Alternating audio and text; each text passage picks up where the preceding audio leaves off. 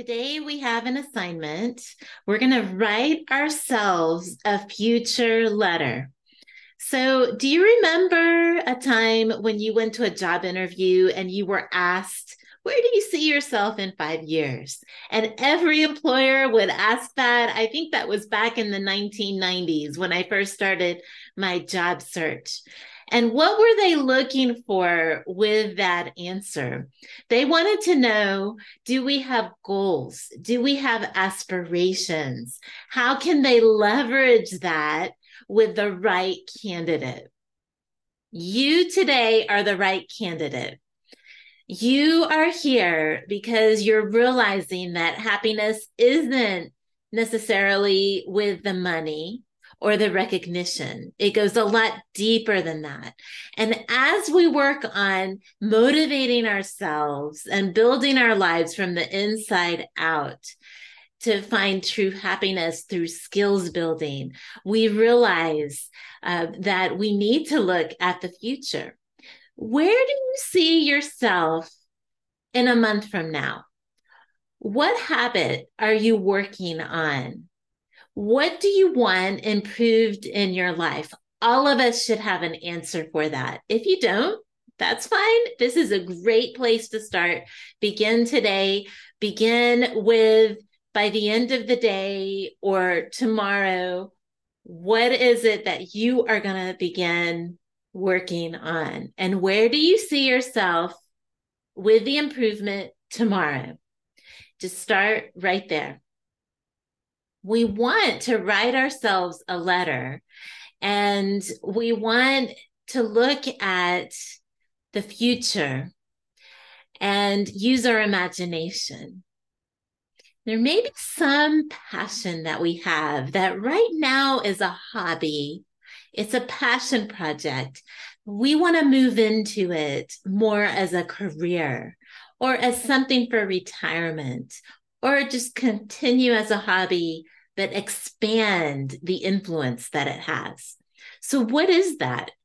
Write yourself a future letter saying, Hey, self, I believed in you.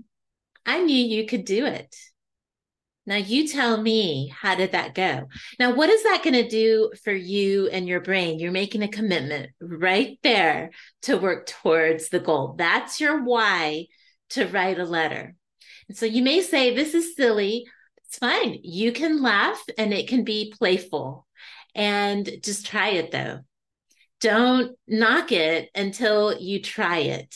Um, there are studies, it's interesting, where people are afraid of success.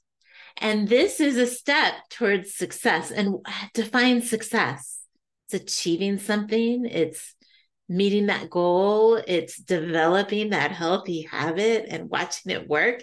It's like, oh, I used to go to these substances to calm me down, and now I just naturally calm down because you have those natural chemicals flowing from the happiness habits.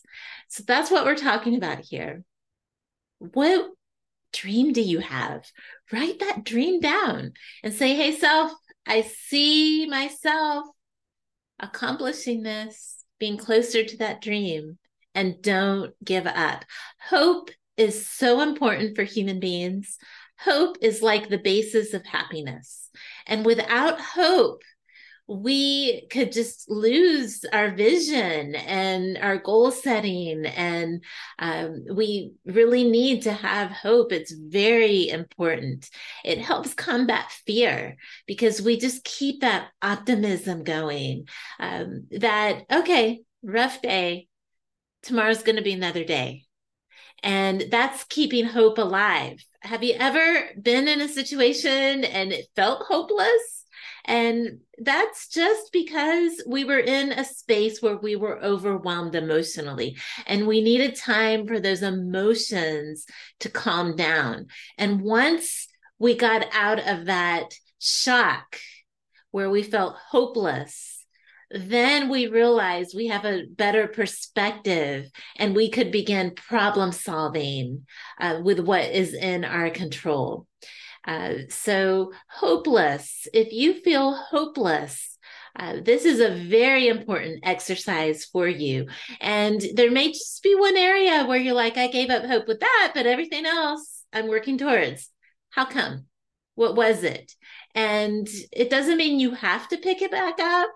Uh, but if it's a significant area of life, we should all have hope. So explore that a little bit and just journal about it. You may not be ready to write a letter about that part of your life. If you have lost hope completely, I mean, I think it's a good time to seek a professional to talk about that because that's very significant. Um, in my studies and in my practice as a mental health therapist, that was one question that we would ask when assessing um, if someone wanted to truly live or if they were having some thoughts of death is where's your hope factor? And we would really assess that. And if someone felt hopeless they were at high risk of taking their lives so that's serious. You know, if you have someone in your life and they are feeling hopeless, um, you definitely want to get them the help that they need because hope is very integral to our mental health and our willingness to live and have courage and and fight the good fight um, and that's why we're here we're increasing hope and happiness, and we're having a vision for the future. Um, so if that's too much to say, oh, I don't know, I'm just so overwhelmed, just start with journaling some of those thoughts. And you'll get to the point where you can write yourself a future letter and get that vision going. And don't forget about it, read it, encourage yourself. Have someone in your life that you can share it with and encourage them to write a letter. And then you can both encourage each other. How's that going? How are you working towards that? How's that looking? You may need to revise that letter. That's okay. But there's a reason that you wrote the things down that you did. Um, and it's interesting to go back and read it and see what you wrote. So happy writing.